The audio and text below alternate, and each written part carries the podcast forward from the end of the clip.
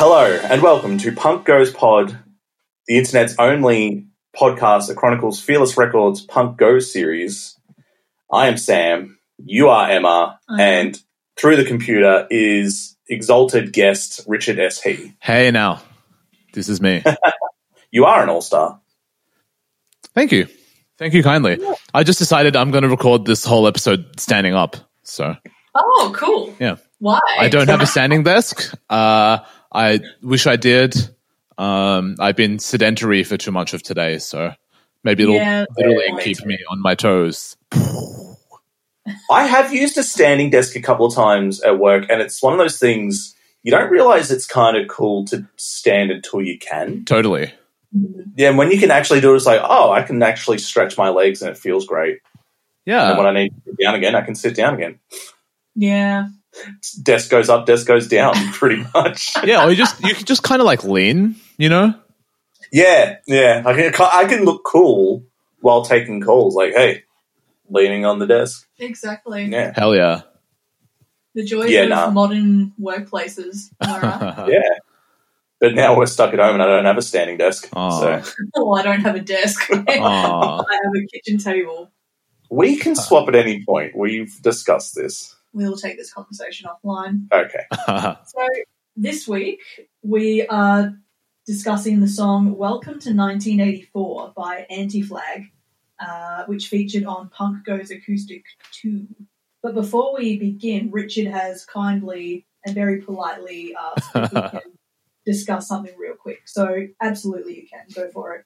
I'll probably spend a minute on this, Max, but um, I just watched the Motley Crue biopic, uh, The Dirt, on Netflix um, this morning, actually, as part of a Netflix party thing hosted by our dear friends at Metallicast. Um, Ah, excellent. yeah, I just want to say, yeah, I just want to say that it was kind of exactly what I expected, maybe a bit more enjoyable, but still kind of dumb, and you know, the biopic they deserve. So that's my review. There you go.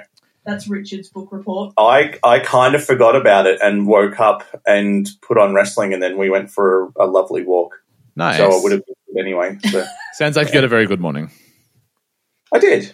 Hmm. Yeah, Yeah. Nice. And then I really didn't do much after that. And now I feel like I've wasted the day. Aw. it's fine. Yeah. I think everyone is feeling that at the moment. Yeah, Mm. true. Ah, so, Samuel, seeing as you did most of the notes, I did zero of the notes. Would you like to introduce us to anti flag? Do people say anti flag or anti flag? I say anti I say anti. Yeah. Yeah, that'll do. I mean, who's going to correct us at this point? Hey, comment and correct us. Yeah. I okay. dare you. I dare you. Yeah. I double dog dare you. So, yes, no, we are not going back to 1984. We are in 2020. Um, yeah, about Anti Flag. They formed in 1988 from Pittsburgh, Pennsylvania. Uh, they do the. What did I write here? They do the thing of giving themselves. Oh, yeah. This So, is why taking notes is important. Note taking is an art. so, like, no, but they do that sort of thing where they, they give themselves kooky names. yeah, or similar to like Avenged mindless Seven. self-indulgence. Yeah, Avenged mindless self- Sevenfold, those. Yeah, Jimmy Urine or Johnny Urine. Do we think that's kind of died out in recent eras of music, genres, whatever? Unless your band has kind of a gimmick, I guess. Mm. yeah. Um, If you're a rapper or something, then yeah. Yeah. True. yeah, true. But yeah, I don't think that sort of happens in.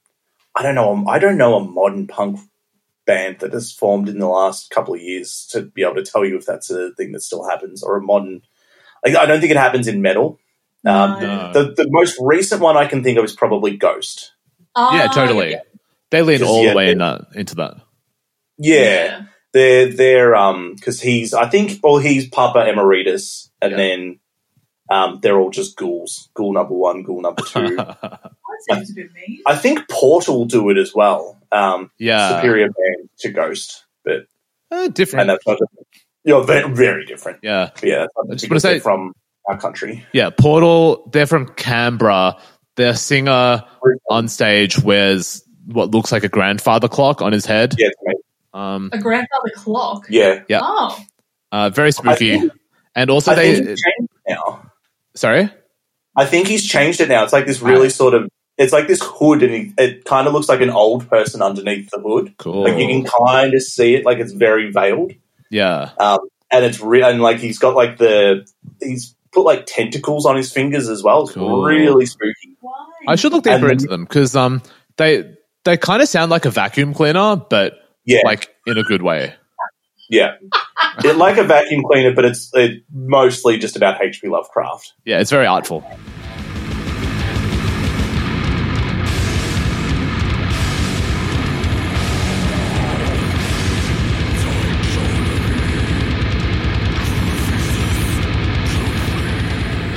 Yeah, it's it's kind of amazing. But yeah, I'm looking at pictures now. This is interesting. Mm. well, I have a portal hoodie. Ah, Do you? Yeah, I think I've seen it. I'm not going to get it out now, but it's the way it, it says Vexovoid on the back, and it's like a worm sort of thing. On the, I'll show you when we when we're done. It's not that Good important. album. Everyone Um, listening at home yes. is just loving this discussion right now. Sure. Uh, so, all right. The name, like the band members of uh, Anti Flag, they go by the names of Justin Sane, Chris. Justin Sun? Ju- no, I, uh, it, it corrected itself. So it's Justin Justin Sane, Yeah. Chris Head, Chris Number Two, and Pat Thetic. And then form, former members included Andy Flag and Lucy Fester. so what came first, anti flag or Andy flag? I Man, what reckon Andy Flag. what if it's such a coincidence that that's his name? That'd be so cool, right? My name is Mr. Flag. It's like um it's like uh Best Coast, the band being named after the singer Bethany Cosentino.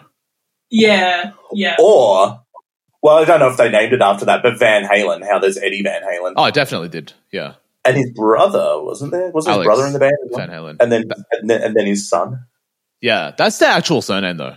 So Yeah. Yeah. But I, I just think that, that, and it's not even like it's named after the singer, it's named after the guitarist, which Yep. is dope. Um, so yeah, the the band have they're a very very very political band. Mhm. Um, they've explained that their name isn't to do with any like anti-American sentimentality, though. Uh, it's about an- it's about anti-war. Anti-flag means the common people of the world are better off living in unity and peace. Anti-flag means to stand against corporate greed that hurts millions while benefiting a handful of extremely rich. Anti-flag means to fight against mindless nationalism. Anti-flag means unity. I like That's that. a quote as well. Mm. Mm. Um, so the band were accused of selling out when they signed to RCA Records for a two-record deal in 2005. The defense against this claim was that it would bring their message to more people. RCA has like that's a pretty big label from Mm. what I Yeah. what I looked into. Like, is I thought like Justin Timberlake's attached to it, and Mm. maybe so. like Christine Aguilera, like a whole bunch. Like it's a it's a huge label. Yeah. Yeah. Uh, Richard, you pulled up an, an alternative press Indeed. article about Yeah, our there's then.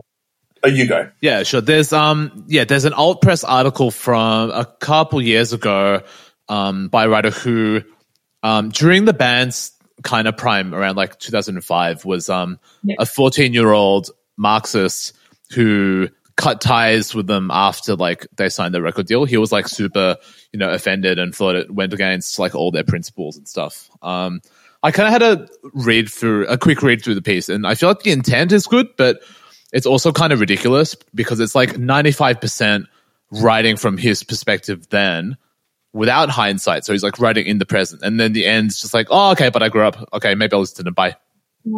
Wow. Yeah. So, Do you think it's kind of like I, I always thought it was hilarious in some kind of monster when they show the um when Lars is doing the whole "fuck Napster, I'm going to sue them" kind of thing, mm, and there's the person who's so upset that that Lars Ulrich was like, "No, no, you can't have our music for free." He's like, "I'm going to destroy all my Metallica CDs," and I'm just I'm laughing at this person going, thinking, "You have all of their Metallica CDs. Why do you need Napster?" Why do you need Yeah. to take their music from Napster yet you're going to destroy their CDs? it is kind of silly. What a I don't know. I time. just, I just thought that was kind of funny. in, in some kind of monster.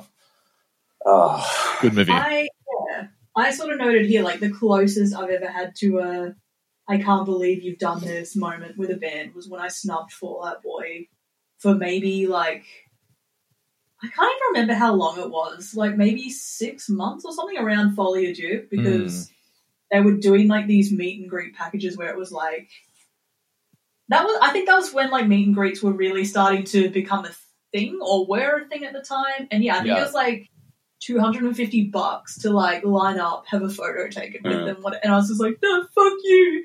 And like got really upset about it for no reason. Um, and then, yeah, that was like Folie à Deux was like one of the best albums that they've done. So I don't know why I decided to cut off my nose to spite my face kind of thing. What- Um, Sorry. you go. I was just going to say, when I was like in my late teens, early 20s, I would have had that fucking sellout kind of mentality. But now as an adult, I'm like, yeah, but I like to eat. Like, I don't, I don't romance the idea of the, the poor starving artist anymore. I'm like, Mm. nah, get, your- get your money, son. I think, yeah, like this whole idea of bands selling out, particularly in the punk, and I'm doing air quotes with my fingers scene, is just such a it's just such a stupid, like childish argument. Like I was Mhm. watching um, the doco one nine nine four last week, and it just chronicles like how 1994 was like a big year for punk rock, and so they interview the likes of Billie Joe from Green Day and Fat Mike from NoFX and all those ones. And yeah, I think Billy or someone adjacent to Billy was talking about how when they signed to a major label and like Gilman Street, like a venue they used to mm. play all the time, like just dropped them, their community dropped them, they're like, nah, go fuck yourselves. But it's like, how can I don't understand how you can sort of reconcile the idea of like, this is what they do for a living, but Yeah. you're not allowed to earn a living from it. Do you want them to have a day job because they're going to have less time to do what you love them doing if they have a day job? Yeah. Yeah. And also that um you do genuinely want to bring your message to more people. yeah. Yeah. I, I love that Green Day were their were at their most successful, making their most money when they were being their most political. as well. Absolutely. Yeah. Yeah. Because they never really were hugely before American Idiot, right? No, like there were a Hmm. couple of songs here and there where it was, I don't know, like uh, what's that song? Minority. Like there were ones Yeah. where there were Yeah. a little like middle finger to like the general sense of fuck authority figures, but it was never Well, that's like a Pennywise song. ah sick. Um, but yeah, like there was never like a fully realized like mission statement from the band. Yeah. Like they were just your classic three chord punks of like, eh, fuck you. I Like- think I think the only time I now think, oh fucking sellout, is when someone goes to the WWE. It's like, oh, they're gonna ruin your character. Like they're gonna ruin you. Yeah. Unless you're like 38 and it's like, yeah, I want to get my money now and I just want to sort of be able to retire. It's good for your income, but I think it's generally understood now that it's a bad artistic decision. You know? The only person I could think of recently that's had a really successful run coming in late was AJ Styles. Oh, totally. Yeah. Yeah. Um, I'm I'm trying to think of like uh examples of bands like genuinely full on selling out because I do think it's like mostly a myth. Um, like people cite, you know, Metallica with the Black Album as you know a Yeah. classic case, but I do think artistically, like that was a very good decision for them. Um, Yeah. and they kind of needed to do that.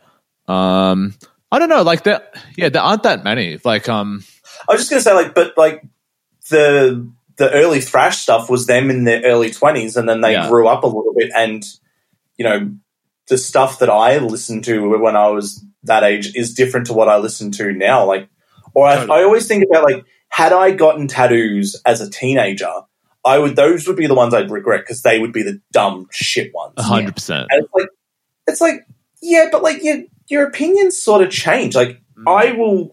The only like one of the bands that I will. I'm not going to say the only, but like one of the bands that that does basically goes still by what they what they initially were, and it's my favorite band is the Black Dahlia Murder. Like you can Mhm. still hear their old stuff in their new stuff, but there's differences. But like nothing has really been compromised. It feels like Absolutely. for them, but but yeah, like absolutely, like Metallica doing the Black album was incredibly smart for them. You know, that's what got them their money. I think the idea is that um, even if you change, like you don't want to like truly contradict yourself, right?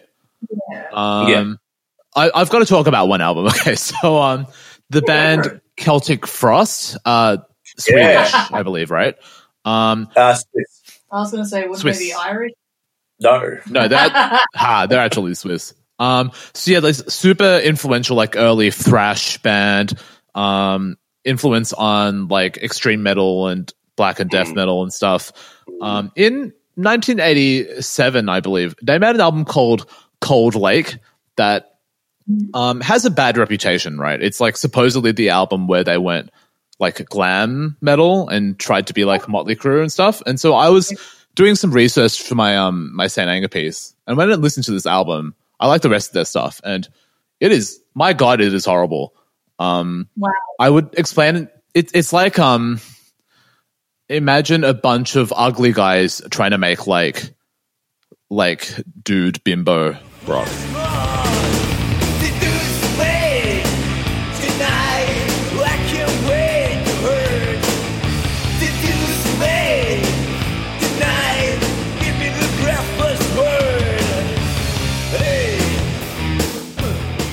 Yeah, Tom Tom G Warrior is not a not a pretty man. Yeah, and going like ugh a lot in like all these. Oh, Yeah, that's- about- It's not like that. It's like "Ugh."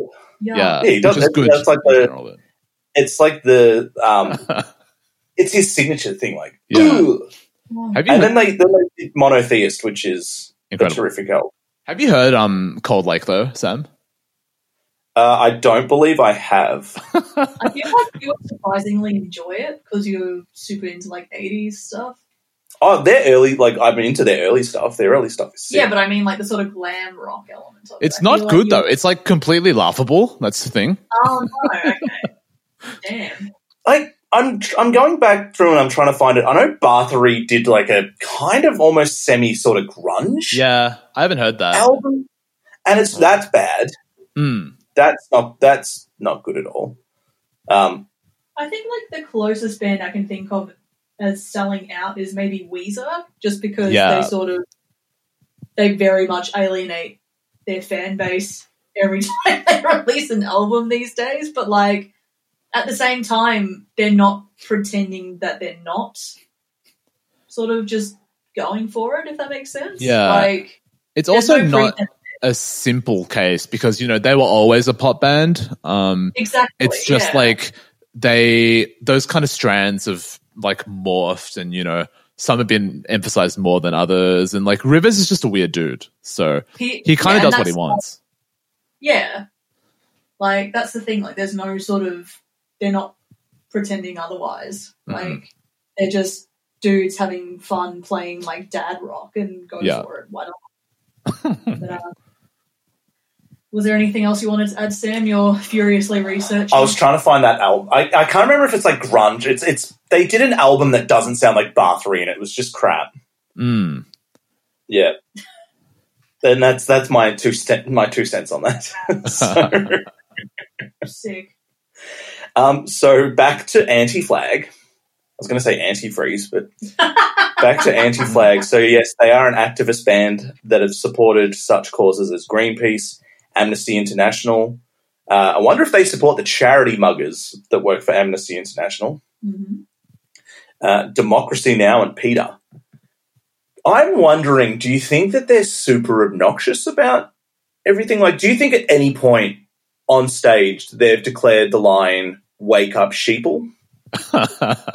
Probably not in those terms. Yeah. Well, they support PETA, so yeah, they wouldn't be. Oh, true. I um. But, oh, This is what happens when I don't work out my material on you beforehand. please go, Emma.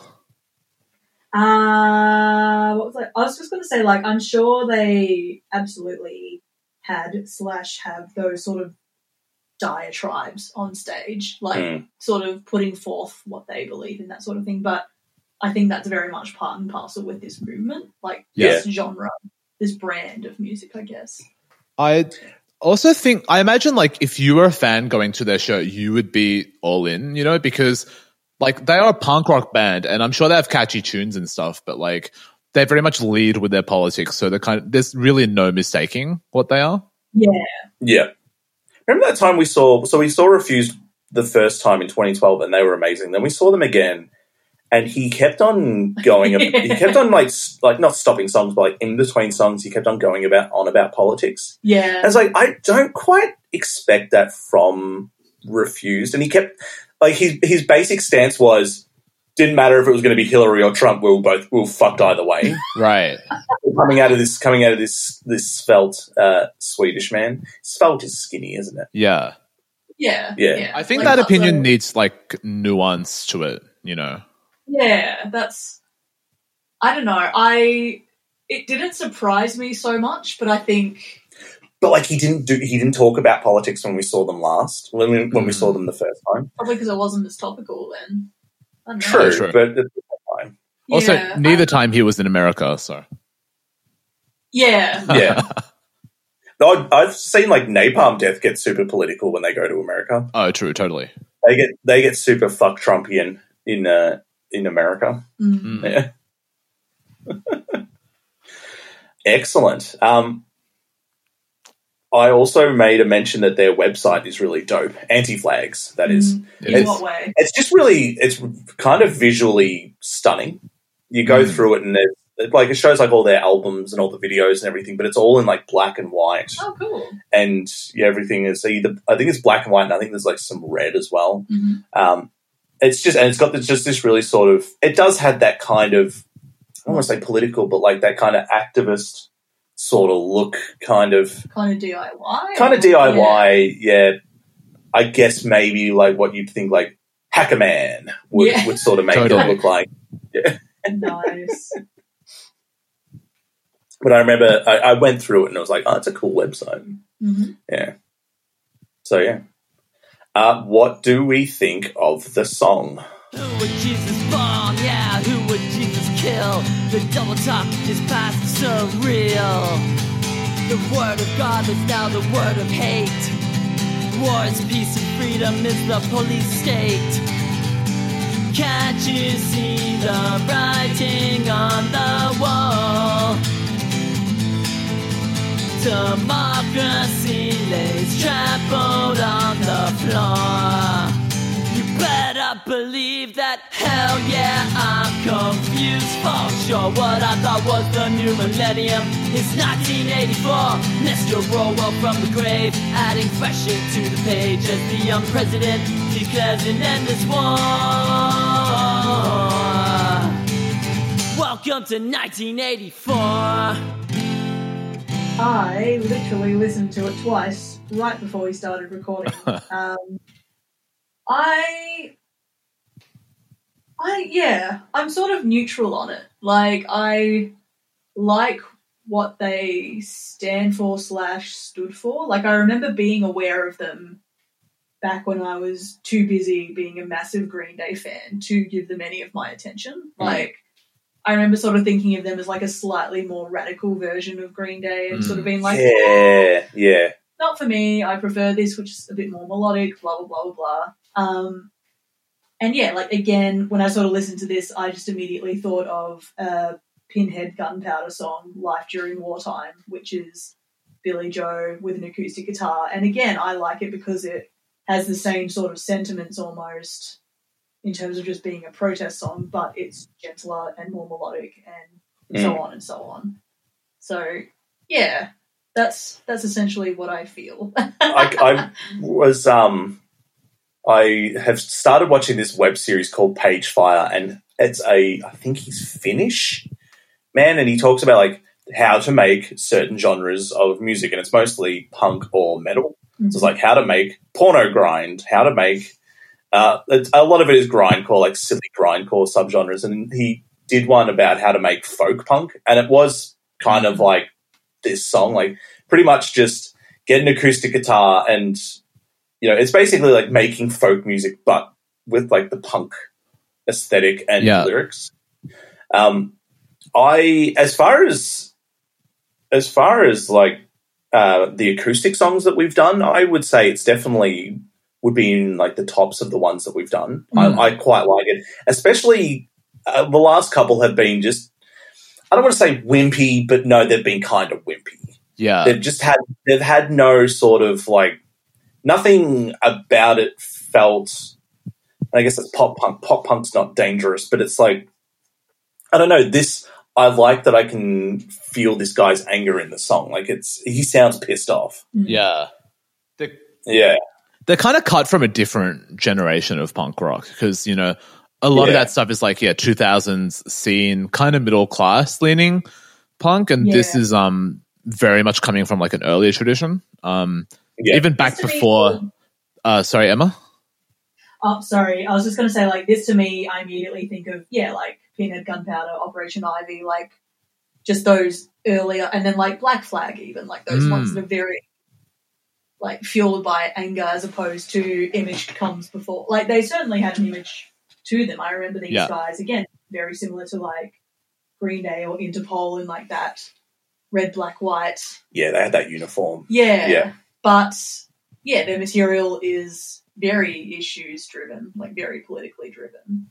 Yeah, I was Yeah. thinking it. Um, the acoustic style in particular really connects them like even further back before punk rock was even a thing. Like um, Pete Seeger and Billy Bragg and um, I'm even Bob Dylan to an extent. Though Dylan is not as like explicit, I guess. Um, Yeah. I'm sure. I'm sure Anti Flag loved Dylan's song "Masters of War," though. I mean, Oh yeah. yeah, that's a great song. Um, listen to that. funny because I heard about Anti Flag a lot in the mid 2000s, but usually in connection with like apolitical bands. So, Ah, yeah, yeah. maybe that's just because that's what was around at the time. But I'm sure I associate them with like Alkaline Trio and other punk bands that start with A just because yeah. of that. I'm. I'm Or- thinking like Billy Talent for some reason, even though they're nowhere near alike. Mm. Like I don't know. Just yeah. I only heard that one Billy. falling leaves. No, Red Flag. Ah, well there you go. but yeah, I would have definitely gotten into them had I known about them in high school. This would this would have been my not to the same extent like you love Green Day and you still love Green Day. Yeah. I probably wouldn't have held the torch for them like you did, but I would have definitely uh, fucked with Anti Flag. They would have been like my Green Day because I never really, Nice. even when I was into pop punk, I never really got into Green Day. yeah. Mm. I don't know. I don't know what it was about that that just didn't really gel with me. Um, Yeah.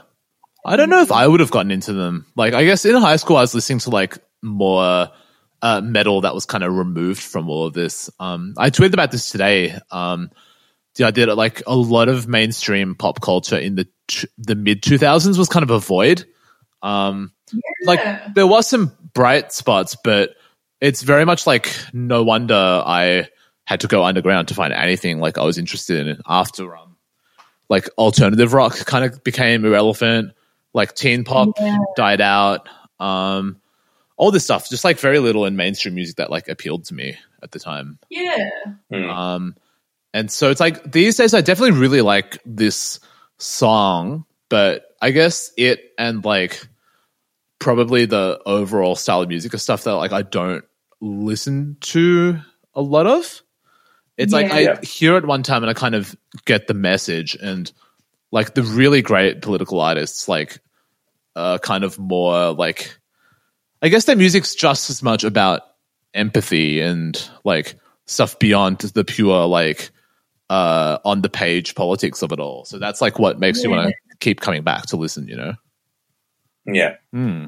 This definitely feels to me like it's it's like the just the lyrical content feels very much like wake up sheeple. True. Like we're idiots. We're in 1984. I don't know, and just sort of yeah, because I mean it, it definitely dates it back to like the Patriot Act, yeah. like the Bush era presidency. Um, and yeah, I was looking through the lyrics on a website, and on, and on that same website, people were commenting about their thoughts about the song, and uh, I just love I love the top comment from Dead Man One Eighty Two. Huh. So that's, that's when the Undertaker got into uh, Blink. yeah. Uh, this song is referencing to how the new millennium is turning out a lot like the world shown in George Orwell's book 1984. Mm. It's like astute observation there, Dead Man 182. Do you guys remember um the compilation albums uh Rock Against Bush?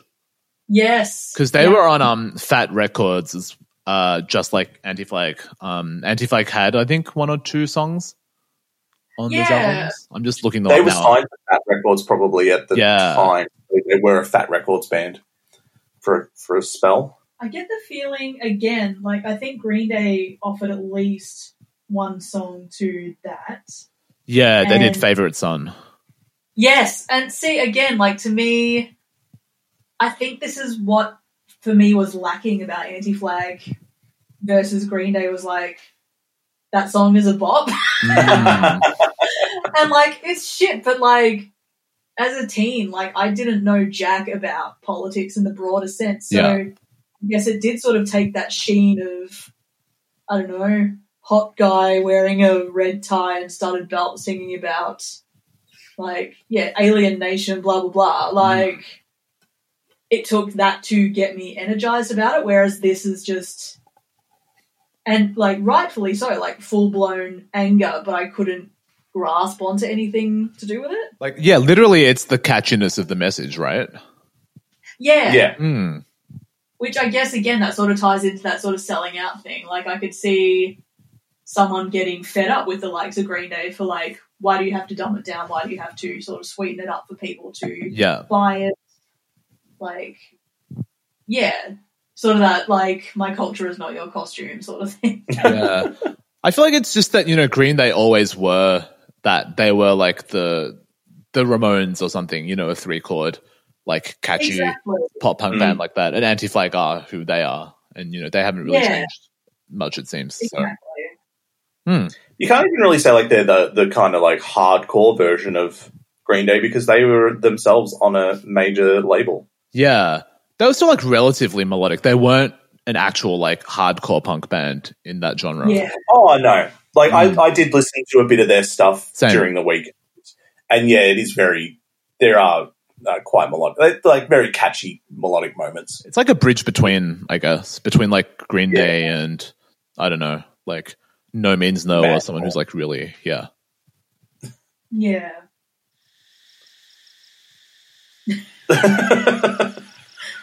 All right, good night. I'm gonna sit down. well, that is that. That's me selling out. Oh, classic Richard.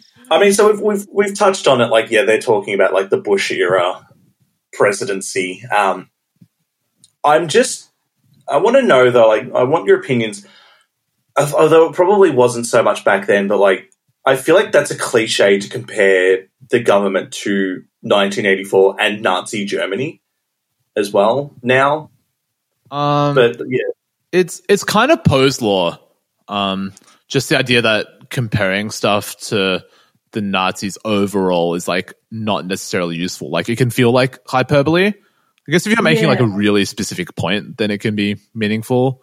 Um, should we just go into talking about 1984 then? I don't know. Yeah, I guess so. Um, we don't really have too much else to say about well, I guess the Yeah. song.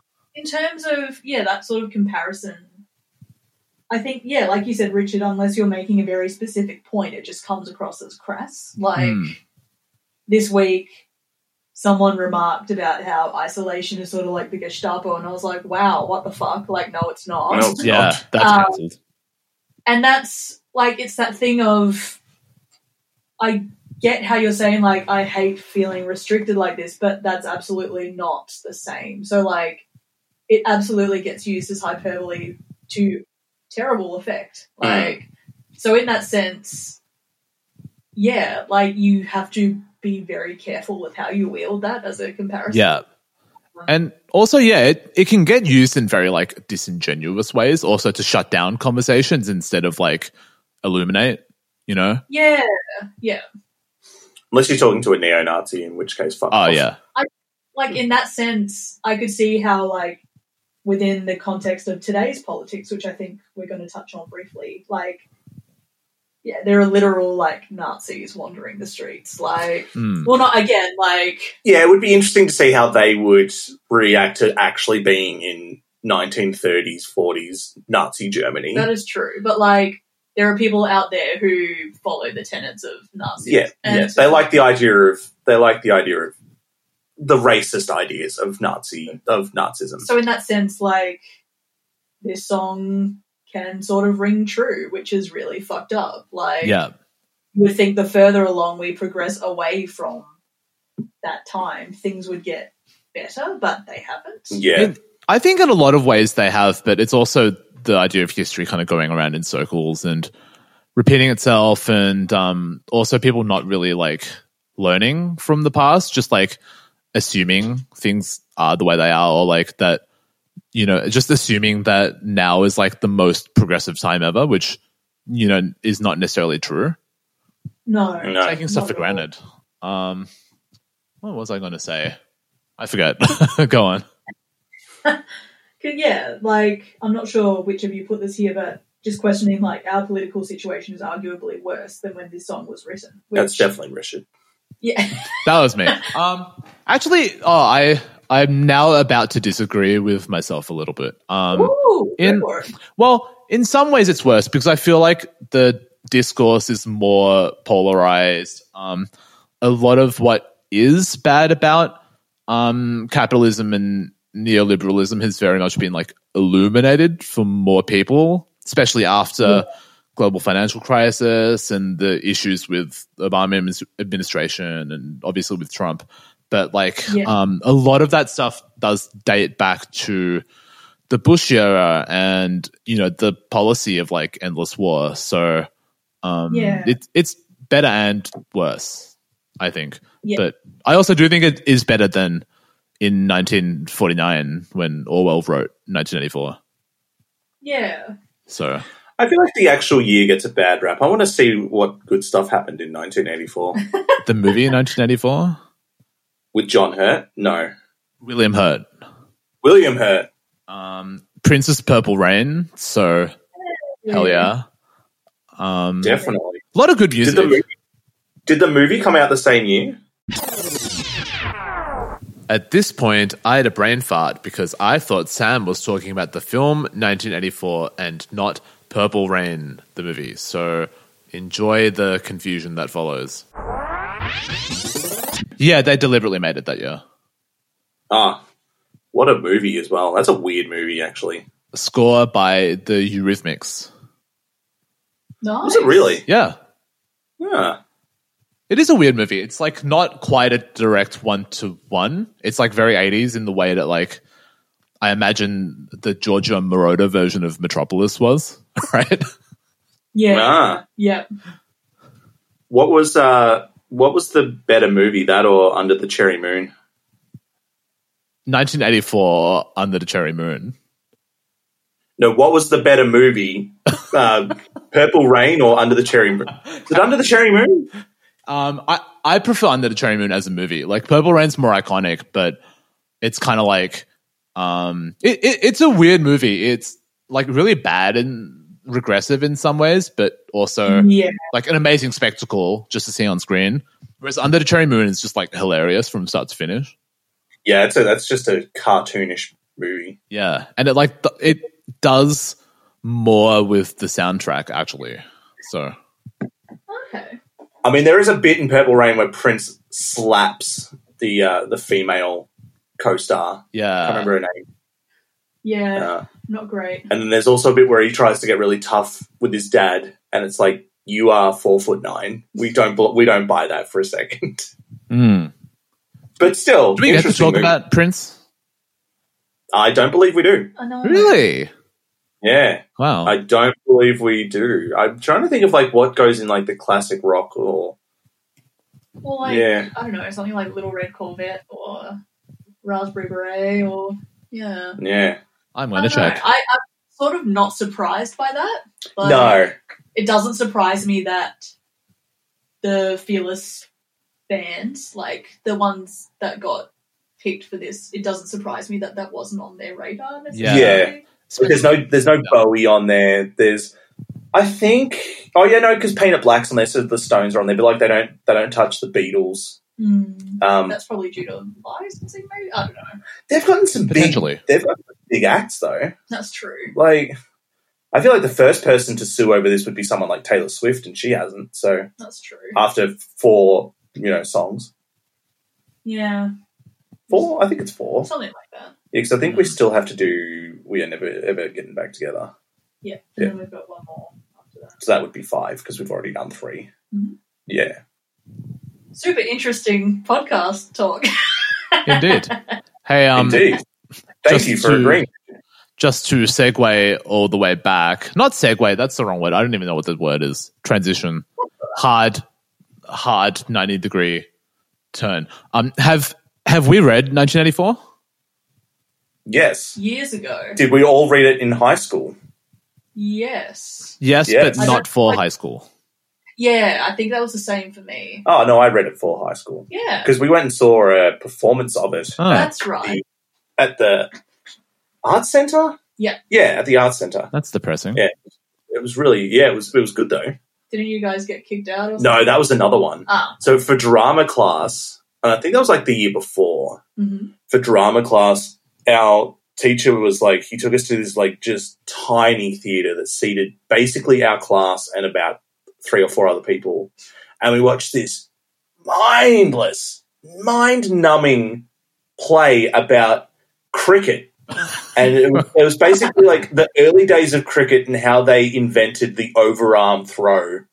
And it was just the pits. And so we were all Mm. just talking Mhm. and Oh boy. Someone in the class let off a stink bomb. Oh, It wasn't like a full on like it didn't like smoke or anything like that, but it was like a sachet and it had like it was like wet inside, and so they just like put it under someone else's chair. And we got told that we weren't welcome back, and the teacher was devastated because I think he was just one of those like tragic, like diehard theater people, and and yeah, he was he thought that it would be great to bring his class to uh, like all the like we came all the way up from uh, from little beach town Aw. took us took us there and yeah they they sent him a letter like don't come back no way. Th- not a slight against theater, but there is a lot of really bad theater. Oh god, yeah. yeah yeah, there is a huge margin of error for theatre. Like like I enjoy musicals, for example, but like I have not even skimmed the surface of what's available. So I'm sure if I did, I Mm. would not enjoy it as much as I do. musicals it's just like the music just needs to be good enough and the attention is there Yeah. Yeah. like yeah like this was two people on stage pantomiming bowling like underarm bowling and then the guy and i can still remember his face like as he like starts the overarm throw and he's just like Oh my god. it's just it was just the fucking pits That sounds like like a Sam Simmons skit or something, you know? Yeah. It's like the most mundane Australian thing possible. Yeah, but there was no like there was nothing in it that could have been salvaged as like funny. One might say it just wasn't cricket. It just didn't bowl me over. Hey. Hey. Hey, you know, you know what else isn't funny? What? The book 1984. Which, um, any thoughts on it these I want to read it again as an adult. yeah, myself included. I um I actually so I mean he obviously wrote more, but I you know his two big books, 1984 and Animal Farm. Hmm. I prefer Animal Farm. Hmm. Yeah. I um I I know, and that was one I read as an adult. Um, that is like a cool ninety pages or something. That is Yeah. tiny. I read I I read it basically when we used to when I used to work in the bottle shop and we had our little bottle shop that would get like twenty customers a day. So I would do a lot of reading there. Hmm. And so I got started in the afternoon, um, then went to work, and basically I just read it the entire shift. I did the same thing with Of Mice and Men as well, Hmm. um, and just read the whole thing. And the imagery at the very end of the pigs on their back legs talking with humans, like, frightened me. Mm. And I don't know, I'd love to see that in like a Guillermo del Toro style movie, just played for just absolute horror. But that's, you know, we're not talking about Animal Farm. We're talking about, I just wanted to talk about Animal Farm because I think it's a better book. It is due for a remake. I'll say that. Yeah. I think I don't know, like I feel like 1984 like it came across clearly enough when I was a kid. Like it's not hard to get the point of it like Mm. becoming a surveillance state blah blah blah. I would like to reread it now given the leaps and bounds that tech has made since Mm. I first read it, because I suspect with every reread, it's just going to become more and more scary. But is that the thing? Like, is it going to scare you and depress you? Look, probably, but everything's depressing these days. So, I- brr, brr, brr, brr. Except for this podcast. Yeah. I would say yes and no to depressing because, um, in one way, it was very much articulating a lot of the dynamics that were happening at the time, not just in yeah. fascism, but also in like authoritarian communist states. Um, like I'm pretty sure when he wrote it, like the extent of like Stalin's atrocities in Russia weren't even fully known yet. Um, Yeah. China had oh, what is the timeline of that? I think China had like just become a communist state. So like the problems in China really emerged later. Um but Yeah. safe to say like the the book really um I really I found it very illuminating and also um like partly in the level of detail but also just the way it like uh articulated real world stuff like um like my own family history in China which is not super notable but it's like everyone kind of went through that in the 60s Yeah. and 70s and stuff so like kind of a universal experience but it's like um 1984 is also a work of science fiction I would say and I was well Yeah. of speculative fiction and to Yeah. me Just so yeah, to me, the point of speculative fiction is uh, I always say it's about um, reaching into the future to warn us in our present. So, in that sense, it's Yeah. actually optimistic because it's saying, um, look at this world and, like, you know, this is what we have to be aware of in order to not go down that path. Yeah. Um, Hmm. so, I'm sure Anti Flag weren't very happy about having to write this song, but yeah, that's true. mm, I I guess that leads me to my like a very obvious question, and again, I'm very much a pessimist in this sense. Like, do you think there is capacity for us to learn from 1984? Like, are we learning? Will we? we're learn? not learning. yeah, Yeah. I I think in some ways we have. I think a lot of the people who need to learn those lessons are not going to. That's true, yeah. But I don't know. Even just like little things like that app that we're all being told to download, and it's like that's a very, very, very watered down issue that one might have found in 1984, for example. But like, yeah, on one hand, like I do not want to download it because I am not confident that the data contained within is being handled properly. But then on the other Mm. hand, it's like I've already given away all of my information to literally everything else on the internet. Yeah. Like, so yeah, I don't know. I did download it um, because uh, some of the tech experts who deal with privacy issues, like I'm pretty sure the guy who founded um, Have I Been Pwned, that website that Oh, tracks um, password leaks, he actually said the issues with the um, the app were like not overblown, but he said it was better than expected. Um, obviously, it's more of a trust thing. You know, can we trust the Australian government and the institutions Yeah. to like actually do what they're saying? Who knows? But I was mm-hmm. just like, you know, cost benefit analysis.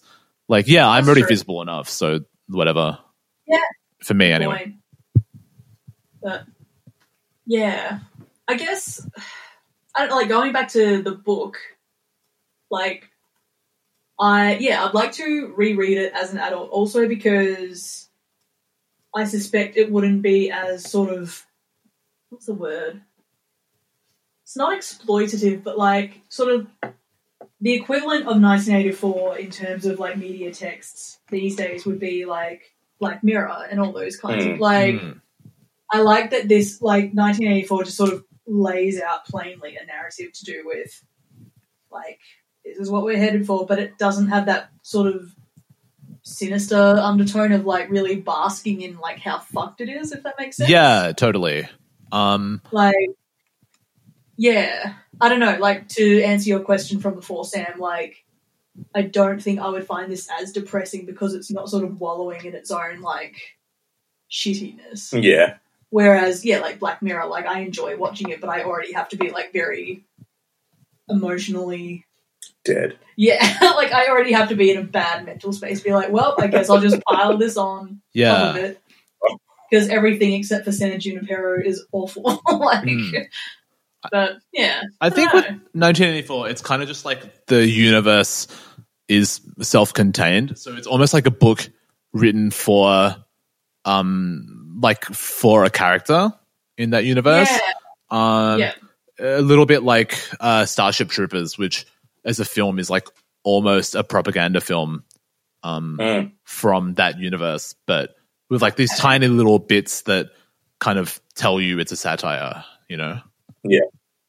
Like Neil Patrick Harris is literally walking out, in, walking around in an SS uniform at the end of that movie. Oof. Yeah. Wow. Have you read the book? Um, I have not. Have you? Yes, I You have. like it? I did. Mm. It definitely, it definitely had more of that. Um, yeah, it definitely felt like it had more of a message than the movie because the movie. Well, I mean, the movie can be in, like It's enjoyed in, critique. Yeah. As well. yeah in, in different ways. Like it can just be looked at as a dumb action movie where humans fight giant like space bugs. But then at the same time, it's like I'm pretty sure we invaded their planet. I'm pretty sure Yeah. we're the bad guy. Yeah, because in that film, Yeah. the humans, yeah, it's presented as very much like it's almost like a teen comedy that turns into a war movie, but that's kind of the point because it's almost like a like a Nazi propaganda film or something. Like if that state made a film about the rise of teenagers to military glory, it's what it would look like. But in Yeah. the movie, um, the at one point, like the bugs, which are aliens, retaliate against Earth and they bomb Buenos Aires, which is now a part of America in, in that Yeah. universe. Um, but then the humans use that as a pretext to invade and like exterminate all the aliens, which um Hey, remember, also kind remember 9/11? That's basically what happened there. with 9-11. yeah, Yeah, absolutely. Mm. yeah. No, that was. Uh, I enjoyed. I read that like last year. It's a good, good book. Um, Hmm. What do we think of the movie 1984? Not seen it. I haven't seen it in a long time. I remember it being very grey and a little bit gross looking. Um, So, so very British. yeah, and also I guess quite defined by the aesthetics of that period. Um, not unlike Dune or something, which yeah, again, It, I feel like it could be due for a remake. It, it's sort of yeah, because it's same with me. Like it was a really long time ago. The basically all I can think of is just industrial imagery and um, and the last scene with the rats. Um, yeah, it sort of makes me think of basically Eraserhead with color. Totally. How that just, just that was just entirely just warehouses and factories and just everything is just built in this industrial world yeah. Um, and just super, yeah, kind of grimy. Yeah. And Eraser definitely very grimy. I saw Eraserhead a long time after I saw 1984, so actually that's a good point. Yeah. yeah, I would not have realized that. I'm due for a rewatch of Eraserhead. Yeah, I think it's a masterpiece.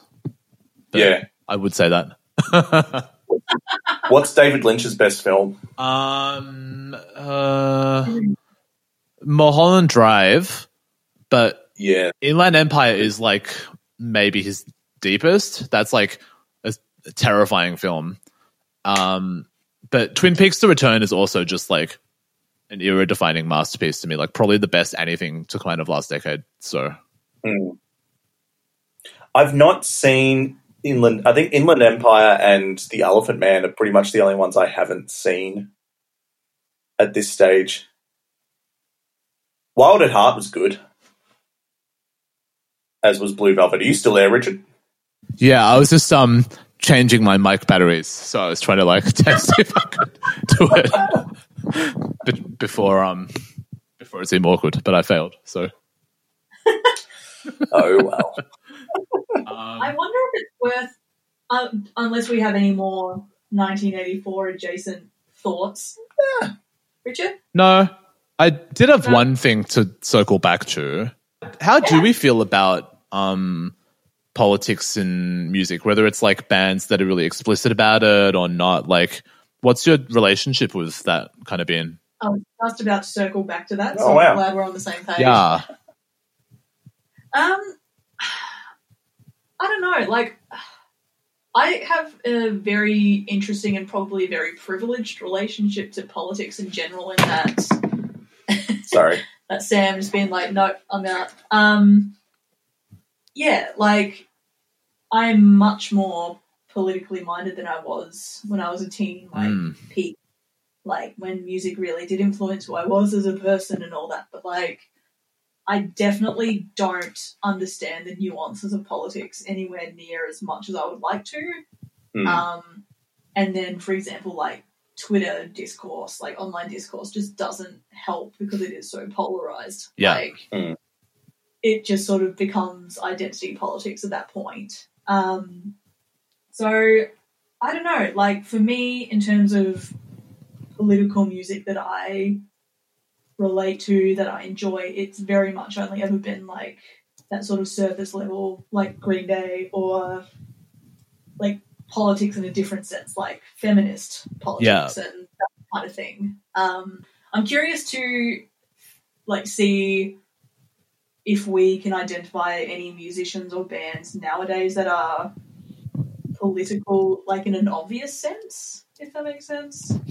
Um, it's yeah, it's hard to point to artists that are like truly political hundred percent of the time, and also it depends how you define it. Like, I've Yeah. always subscribed to the phrase um, "the personal's political," which is it kind of comes out of second wave feminism. It's also very hard to define, but it's I guess it's the idea that like you know uh, governmental politics one thing, like that's the most literal definition. But politics is also how everything affects people personally and on an identity level and stuff like that. So in that sense, it's like I would say someone like Kendrick Lamar is very political, even though not every song of his is about that.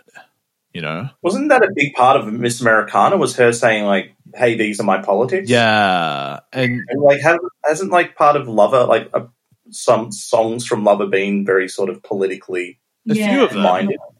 like Yeah. yeah. the song Miss Americana and the Heartbreak Prince is oh, explicitly political, but also I like don't entirely get that song. If I'm being honest, Yeah, like I know what it's It's a- about, but to me it's like a metaphor. But yeah, I don't know. Sort of, it's a metaphor, but done poorly. Like, yes, it's well and good to compare the state of the world to high school, Yeah. but it's also like that's a very basic comparison to make. Like, To me, it's not a protest song. It's just like Taylor kind of illustrating that world worldview the way she knows best, I guess. yeah, Whereas um, I feel like she's done better in her actions and what she's said publicly since. exactly, yeah. Maybe it's just not a perfect fit for her, you know. And that's yeah, especially for an artist who for so long did feel that push to not talk politics, to not talk about that kind of stuff because it would alienate like half her audience. Um, Mm. I don't know. Yeah. Yeah. What do you guys think of your like what is your relationship to politics and music to political acts? What do you identify with? Blah blah blah. Um, I already said a little bit, so I I will continue. Um, yeah, I guess a few other acts I've been quite drawn to are like um, Bruce Springsteen, who is he has had his like explicitly political moments, but also everything kind of relates to the idea of um like empathy and like the common man and stuff like that. Because he is very much about like the working class, isn't he? Yeah, yeah, like not every Yeah. song, but um Yeah. Yeah, um, like a song like "Born in the USA," you know, very famously, like it's very bombastic and synth heavy and anthemic, but not in the way that people think it is, because it's Yes. very much an anti-Vietnam War song. But like Ronald Yeah. Reagan tried to use it as a campaign song and didn't get the Yeah. irony of it. Yeah.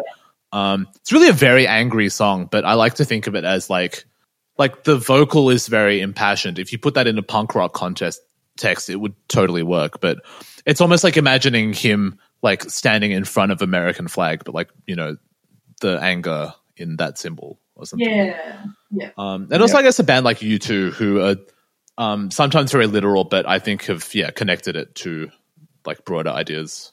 So Yeah. yeah, Sam. Um, um, well, I mean, I guess a lot of this stuff I listen to isn't terribly. You can sort of stray down certain lines, and there are.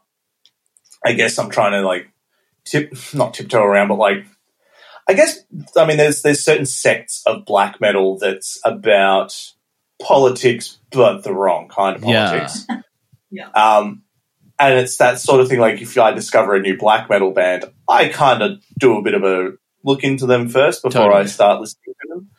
Um, but a lot of the just the death metal that I listen to is, you know, mostly just sort of fantasy driven or like horror driven or True. um, again, like the Black Dahlia Murder, did their, their album Ritual is sort of like a concept album about different kinds of like sort of like urban legends and Mm. real life serial killers and um, like yeah, again like rituals and that sort of thing. Like it's it's it's mo- it's all stuff that's like I guess when it goes into like serial killer territory, it's like real, but a lot of it is in this sort of you know fantasy where it's like a, or like a like a violent sort of fantasy. But then a lot of the like the the doom metal and stuff also goes into fantasy territory as well. Yeah. Um, so I guess the stuff that I listen to isn't terribly political, politically driven until you get into, you know, Napalm Death. Yeah. You know, until you get into sort of like grindcore, that's very politically driven, or like the you know some of the punk that I listen to, like um, you know Black Flag, um, even the Misfits. I think have had some of their Hmm. some protest songs. Um, or not maybe not protest songs, but like political songs Because um, you know, like bullet, bullet about the JFK assassination, and, you know, that sort of thing. Hmm. But I, I, I think there's definitely a place for politics in music. Absolutely. To me, that's like Yeah. the one of the distinctions between metal and punk is that like they don't necessarily sound that dissimilar, but the ethos is often quite different. Like um, uh, metal tends to be more metaphysical and existential, or also Yeah. you know, metal can just be about metal. You know, we all know Yeah. how that goes. But punk is like a bit more righteous and uh, like ideologically driven. I want to say, and so I I Yeah. often do really like how like when those genres like link up, not just in terms of ideology and lyrics, but also as a philosophy of like you know the kind of more straightforward message driven punk rock like simple songs with like the technicality of metal and stuff like that. Yeah, like a Napalm Yeah. Death or a Converge or something like that. Yeah. It's a good time. hmm So yeah, Uh, yeah, sorry guys, I'm just blanking this week. I don't know. Much to talk like- about, but also, yeah, one of our shorter episodes. like I remember, I remember, um, I remember Chuck Schuldiner from Death being interviewed about his, you know, about the lyrics, especially during like the Scream Bloody Gore um, era, which was like their very beginnings. Mm. and you know the person interviewing him was like trying to say that like he's encouraging violence and all that sort of stuff. He's like, no, I just like horror films. Totally. Just like I just like horror films, and I just wanted to write lyrics about you know the stuff I've seen in horror films. Like, Hmm. this is also a dude. I'm pretty sure like there's pictures of him on stage with like a shirt with cats on it. Nice. Yeah. yeah, he seemed like a very cool dude. That is a like I just did. So I had a day where I wasn't on the phone, so I did a I did a I did all their I did their discography Nice. for the day, and that is a band that has basically like they've just from top to bottom didn't release a bad album. Mm. Yeah, there's a lot I need to catch up on them with them. Yeah. Like it's super super accessible as well. Like it's it only took a few hours to sort of get through all of it. Mm. Weird because I started with the last album, um, The Sound of Perseverance, which is probably my favorite of this, which I should have like, like done it the other way around, if anything. Yeah, because I started with Symbolic, which I think is one of their like that might be like their second last album. So like for me, that's that's my favorite Death album. Um, yeah, kind of interesting how we went about that. Mm. Death. Death. Life. I think, like at the moment, like you said, Richard, like there's so much to talk about in terms of like the political realm, but it just at the moment, and again, I'm just being super depressing. Like, it just feels like such a monumental shit show that, like, There's so much to talk about, but I'm lost for words. Yeah. like part of me just wants to curl up in bed and just ignore all of it, and that's a very, again, a very privileged position to have. But like, I don't know, like sort of just watching what's going on in the US at the moment, and it just spirals further and further, like away from any semblance of normal. It's just like, well, what the fuck are we meant to do with this? Mm. It's like, what did you expect? You elected a reality television Mm. star as your president. Yeah, I don't know. It just it all feels very false at the moment, and it's just hard to verbalize how cooked everything is. Absolutely. Yeah. I don't know. I think that impulse to just crawl into bed is like universal at this point. So yeah, let's all hibernate and then come back and then, you know, get vaccinated yeah, and then go to a concert. do better. As you stated on Fibbage last night, my if I could be reincarnated, I'd be reincarnated as a grizzly bear. And what do they do for all of winter? Mm-hmm. They sleep. Nice. They know what is up, and they enjoy honey as well. Aw. So hell yeah or yeah nah to the song. Oh fuck yeah, we were talking about a song, weren't we? We were. no, I'm joking. What do we think of the song "Welcome to 1984" by Anti-Flag? I'm going to give it a hell yeah. Especially considering this has been the first one, first acoustic song for probably since um, uh, the British one that did come out to LA. Mm. Um, Donny, Don, Don Broco. Yeah, That, that's probably that's probably my first acoustic song that I've enjoyed since that. Yeah, But yeah, that's um, I'd give it a hell yeah. I'd give it a hell, I'd give it a hell yeah. Um, a, a light one though, not like a an enormous. Yeah. one. but that's not like Yeah. an indictment on them at all. You know. yeah. I did have a look through, and there was the you know people have ranked the acoustic songs, and it's definitely one that's ranked pretty low in a lot of lists. Right. Okay. Um, so I'd be yeah, I'm kind of curious about that, but like yeah, just the last couple have just been really watery kind of crap Yeah. songs. But, yeah. What about you, my love? Um, I give it a hell yeah. I'm just trying to find there was like a turn of phrase in the song that I forgot to bring up, and it really did my head in. Just the way they, I think they said, "Bear with me." Yeah. So there's one lyric where they're like, "So tell me now, what are the fuck we fighting for?" I think instead of saying "What the fuck are we fighting for?" What are the fuck we fighting for? Because and like I get it because in terms of like the um, oh, what's the word? What are the fuck we fighting for? Yeah, that's like in terms of the rhythm of like I get that in terms of enunciation that makes sense, but that yeah, that would be one of the things that's preventing like a very enthusiastic hell yeah, is just because that Ah. it did my head in a bit. But um no, hell yeah, I like it. And yeah, I think had I been a little bit older at the time, I probably would have vibed with Mm. these guys. yeah, definitely. Um because I would have had more of a brain to actually listen to what they were saying. But yeah, solid effort. Hmm. What are we doing next week? We are recording a podcast. Uh, yeah.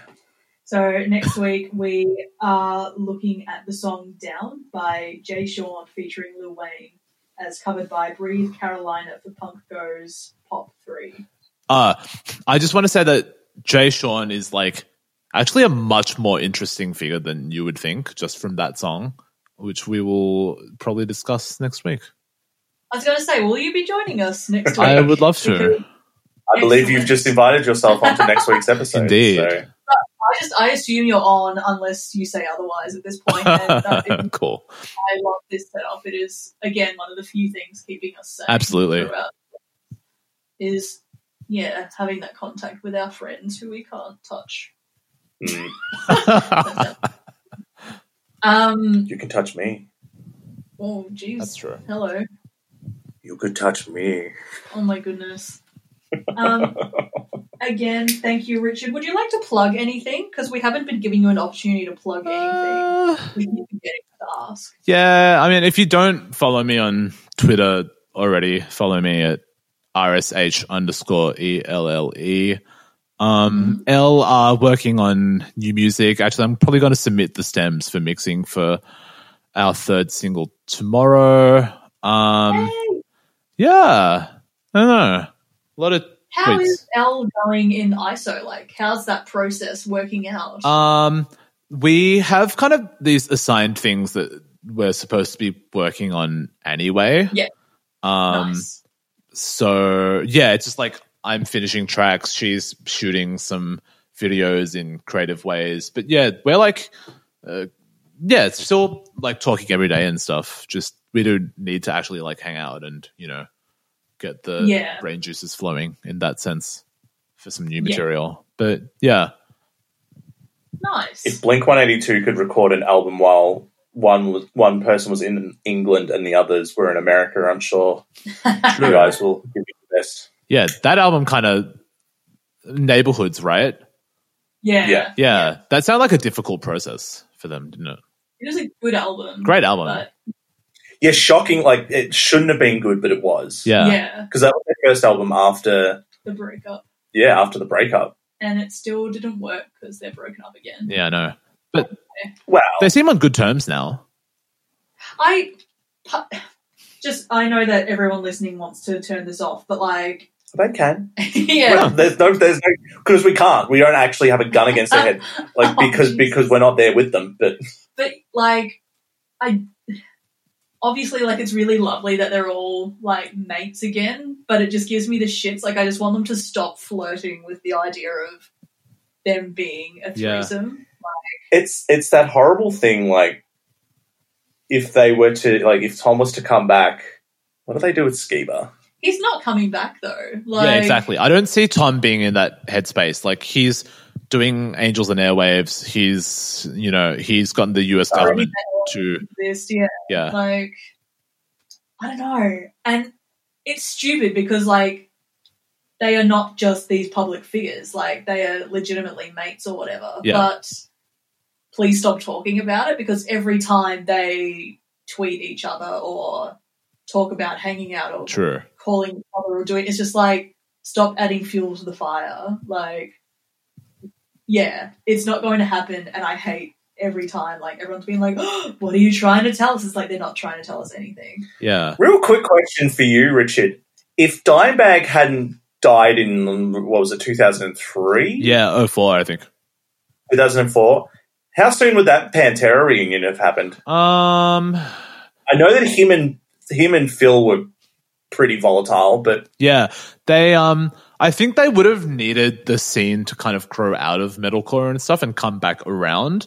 So probably I want to Mm. say 2010 or 11 cuz like by the time Yeah. Machine Head did the blackening like people were kind of circling back to that idea. So yeah, you, you it's like you need a certain amount of distance in order to be nostalgic and also Yeah. in order to spin something new out of that. So yeah. also Damage Plan was not a good band. I actually like the album more than I expected. Um, Like down. I will. I will say very quickly because this is somewhat relevant to the theme of this episode. Um, Rage Against the Machine, like yes good band. Someone once described them as like always being only seventy five percent as good as you remember them being in your minds. and I feel like that is often true. Like they have some great songs, but um, I kind of have beef with them for not having actually written any or done anything new since 03 because like they got back together in like 07 or something. Um yeah. they played the Yeah. big day out. You know i know like a thousand people who went to that. I didn't um which is beside the point. But um it just annoys me that like the idea of their music is kind of set in amber you know? It's like Yeah. frozen. Um and so to me it doesn't really feel alive which is i think what you want from a lot of political music like they are uh, you know still public figures and still representing themselves but the music hasn't evolved like the most exciting things happened to rage against the machine literally in the last decade are like denzel Curry covering Bulls on Parade, and the um video of like the five year old girl singing "Killing in the Name" like last Yeah. week. So Yeah. Go and write think? go and write some new history. Like that's to me is like it's not exactly them selling out because I guess you know with touring they are in some ways spreading the message and keeping the flame alive. But you know, just like give us It's something very- new to chew on. You Yeah. know, They had that. Um, I think they did a show recently. I can't remember if they had like a big fucking flag, or if it was on Tom Morello's guitar, but it was just said like Nazi lives don't matter. right? Oh yeah, And and so of course right wing people were like, oh, yeah. well, not right wing, but like neo Nazis were Yeah. upset about that. Mm. Which is like, who cares? I think yeah, like it's it's a very safe option to just not produce any new material. Like you're very much resting on your laurels. Like you've done the like market or whatever. You like you've tested this.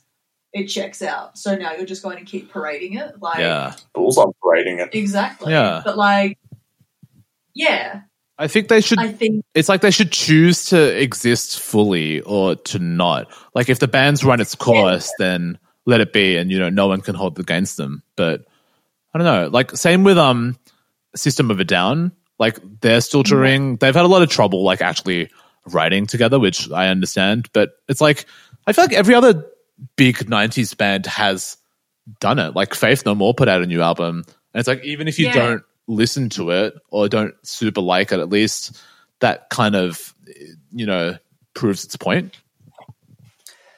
Maybe Rage Against the Machine is that one band that understands the people who come to our shows now aren't going to appreciate the new music. They're not coming to see Mm. new Rage Against the Machine. They're coming to see Killing in the Name of. They're coming to see Full on Parade. They do. They're coming.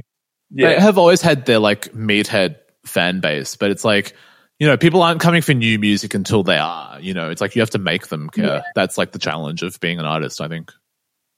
Mm. Yeah, I can see it from both sides. Like, I can see Mm. them being like, they're giving them exactly what they want. But then on the other end of the argument, I can see, like, I do feel like there is some obligation to kind of earn your keep. Yeah. Like, similar to, like, if I were to go into a coffee shop, order one coffee, and then just sit there fucking around for the rest of the day. Like, Mm. they need to be putting out that extra material to sort of make their presence in this time, era, whatever, relevant. Like, yeah. I, I think because for me, like a lot of the time when I see a band, uh, I maybe haven't taken the time to listen to that new album. So when they, when the singer trots out that line and here's this, here's this song from the new album, who got the new album? Mm. I kind of go, I kind of revert back a little bit, like, no, I want to listen to your old stuff Yeah. that I know. Just play what I like. Ah, rage. Against the machine. Yeah. Um, yeah, on that note, thank you for listening to Punk Goes Pod. Thank you for joining us, Richard. Thank you. Um, we have a pizza on the way, so Sick. I am Yeah, it's about 10 minutes away. Oh, cool. So, yeah, um, we really need to. I say this every fucking week. We need to sign off. Our sign off is that we keep saying we need a sign off. I know, but it's just so boring. Oh, I didn't say it was a good one, but it's it's, it's what we've kind of been stuck with. yeah. Um. Yep. Let's just press stop.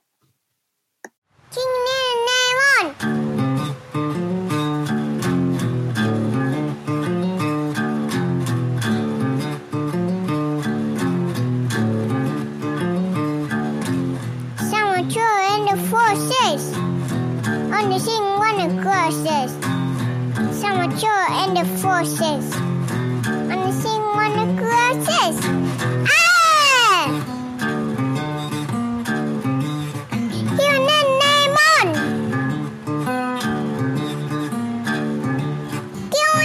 Name on. It, told ya. It, told ya. Told ya. The fire and fire.